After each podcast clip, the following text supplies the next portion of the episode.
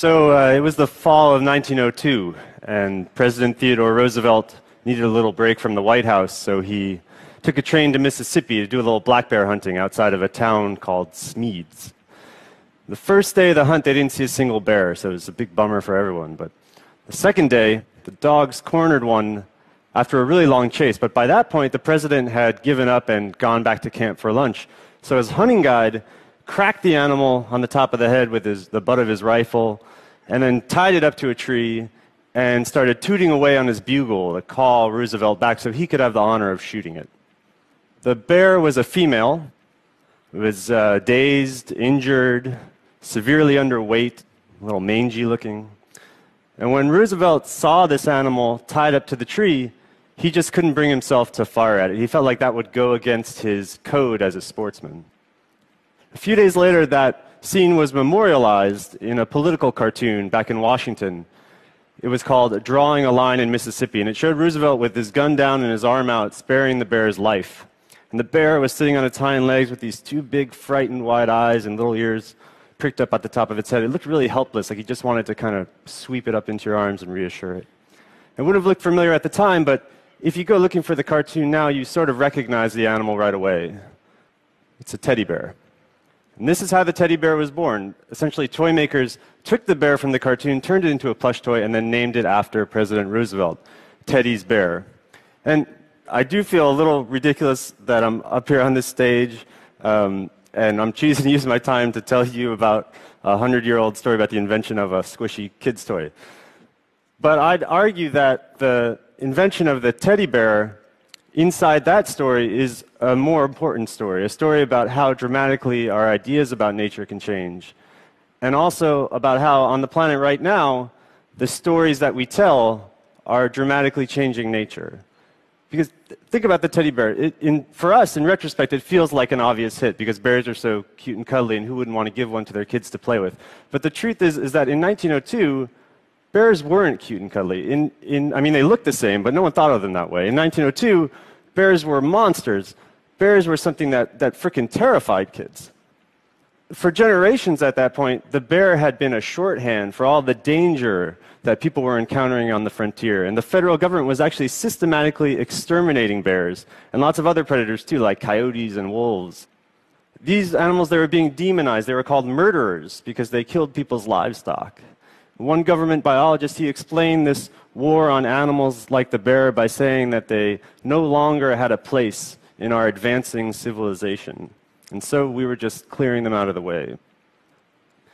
In one 10 year period, close to a half a million wolves had been slaughtered. The grizzly would soon be wiped out from 95% of its original territory. And whereas once there'd been 30 million bison moving across the plains. And you'd have these stories of trains having to stop for four or five hours so that these thick, living rivers of the animals could pour over the tracks. Now, by 1902, there were maybe less than 100 left in the wild. And so, what I'm saying is the teddy bear was born into the middle of this great spasm of extermination. And you can see it as a sign that maybe some people deep down were starting to feel conflicted about all that killing. America still hated the bear and feared it, but all of a sudden, America also wanted to give the bear a great big hug. So, this is something that I've been really curious about in the last few years. How do we imagine animals? How do we think and feel about them? And how do their reputations get written and then rewritten in our minds?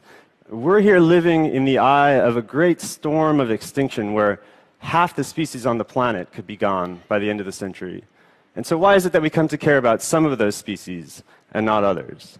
Well, there's a new field, relatively new field of social science that started looking at these questions and trying to unpack the powerful and sometimes pretty schizophrenic relationships that we have to animals. And I spent a lot of time looking through their uh, academic journals, and all I can really say is that their findings are, are pretty astonishingly wide ranging. So, some of my favorites include that the more television a person watches in upstate New York, the more he or she is afraid of being attacked by a black bear. If you show a tiger to an American, they're much more likely to assume that it's female and not male. In a study where a fake snake and a fake turtle were put on the side of the road, drivers hit the snake much more often than the turtle, and about 3% of drivers who hit the fake animals seem to do it on purpose. Women are more likely than men to get a quote, magical feeling when they see dolphins in the surf. 68% of mothers with high feelings of entitlement and self esteem identified with the dancing cats in a commercial for Purina. Americans consider lobsters more important than pigeons, but also much, much stupider. Wild turkeys are seen as only slightly more dangerous than sea otters, and pandas are twice as lovable as ladybugs. So some of this is physical, right? We tend to sympathize more with animals that look like us, and especially that resemble human babies. So with big forward-facing eyes and circular faces, kind of a roly-poly posture. This is why if you get a Christmas card from like your great aunt in Minnesota, there's usually a fuzzy penguin chick on it, and not something like a Glacier Bay wolf spider. But it's not all physical, right? We're also there's a cultural dimension to how we think about animals, and we're telling stories about these animals, and like all stories they are shaped by the times and the places in which we're telling them. So think about that moment back in 1902 again, when a ferocious bear became a teddy bear. What was the context? Well, America was urbanizing. For the first time, nearly a majority of people lived in cities, so there was a growing distance between us and nature. There's a safe space where we could reconsider the bear and romanticize it. Nature could only start to seem this pure and adorable because we didn't have to be afraid of it anymore. You can see that cycle playing out again and again with all kinds of animals. It seems like we're always stuck between demonizing a species and wanting to wipe it out, and then when we get very close to doing that, empathizing with it as an underdog and wanting to show it compassion. So we exert our power, but then we're unsettled by how powerful we are. So, for example, this is one of probably thousands of letters and drawings that kids sent to the Bush administration begging it to protect the polar bear under the Endangered Species Act. And these were sent back in the mid 2000s when awareness of climate change was suddenly surging. We kept seeing that image of a polar bear stranded on a little ice floe looking really morose. I spent days looking through these files. I really love them. This, this one's my favorite. If you can see, it's a polar bear that's drowning, and then it's also being eaten simultaneously by a lobster and a shark. Uh, this one came from a kid named Fritz, and he's actually got a solution to climate change. He's got all worked out. It's an ethanol based solution. He says, I feel bad about the polar bears. I like polar bears. Everyone can use corn juice for cars from Fritz. So, 200 years ago, you'd have Arctic explorers writing about polar bears leaping into their boats and trying to devour them, even if they lit the bear on fire. But these kids don't see the polar bear that way. And actually, they don't even see the polar bear the way that, that I did back in the 80s. I mean, we thought of these animals as mysterious and terrifying lords of the Arctic. But look now how quickly that climate change has flipped the image of the animal in our minds. It's gone from that bloodthirsty man killer to this delicate drowning victim. And when you think about it, that's kind of the conclusion to the story that the teddy bear started telling back in 1902. Because back then, America had more or less conquered its share of the continent. We were just getting around to polishing off these last wild predators. Now, society's reach has expanded all the way to the top of the world. And it's made even these, the most remote, the most powerful bears on the planet, seem like adorable and blameless victims. But you know, there's also a, a postscript to the teddy bear story that not a lot of people talk about. Um, we're going to talk about it because even though the, it didn't really take long after Roosevelt's hunt in 1902 for the toy to become a full blown craze, most people figured it was a, a, fad. It was a sort of silly political novelty item, and it would go away once the president left office.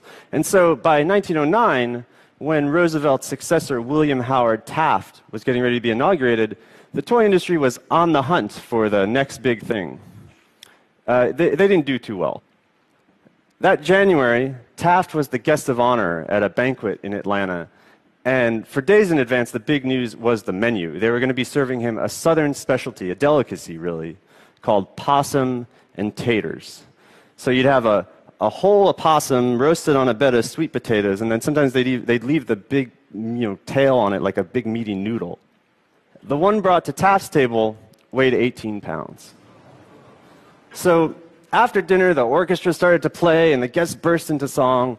And all of a sudden, Taft was surprised with the presentation of a gift from a group of local supporters. And this was a stuffed opossum toy, all beady eyed and ball eared.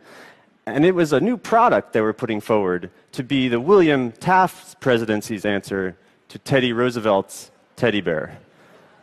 They were calling it the Billy Possum.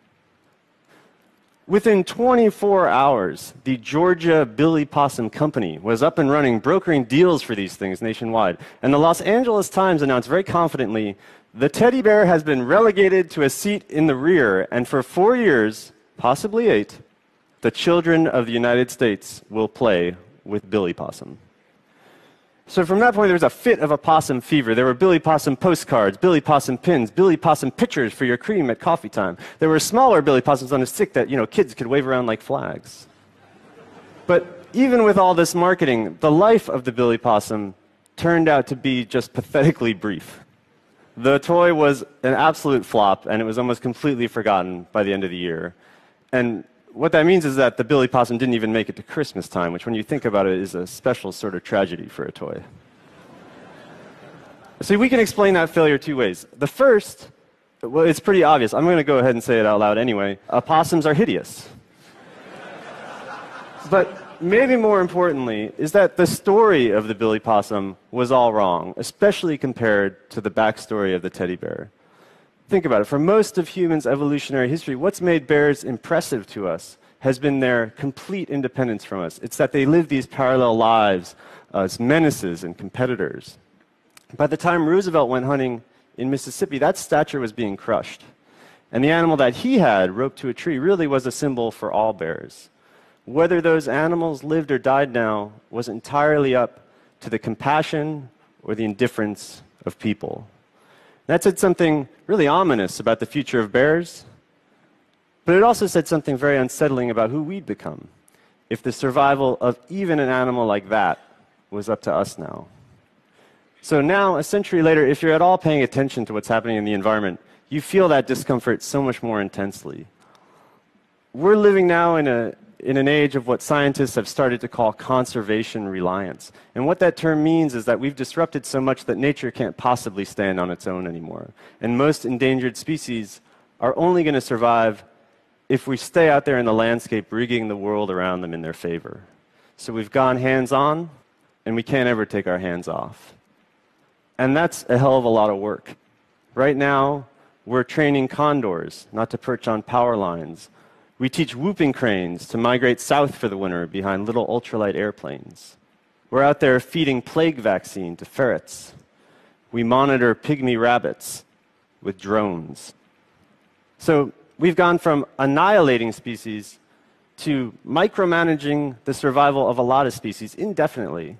And which ones? Well, the ones that we've told compelling stories about, the ones that we've decided ought to stick around. The line between conservation and domestication is blurred. So, what I've been saying is that the stories that we tell about wild animals are so subjective, they can be irrational or romanticized or sensationalized. Sometimes they just have nothing to do with the facts. But in a world of conservation reliance, those stories have very real consequences because now how we feel about an animal affects its survival more than anything that you read about in ecology textbooks. Storytelling matters now. Emotion matters. Our imagination has become an ecological force. And so maybe the teddy bear worked in part because the legend of Roosevelt and that bear in Mississippi was kind of like an allegory of this great responsibility that society was just beginning to face up to back then. It would be another 71 years before the Endangered Species Act was passed, but really, I mean, here's its whole ethos boiled down into something like a scene you'd see in a stained glass window. The bear is a helpless victim tied to a tree, and the President of the United States decided to show it some mercy. Thank you.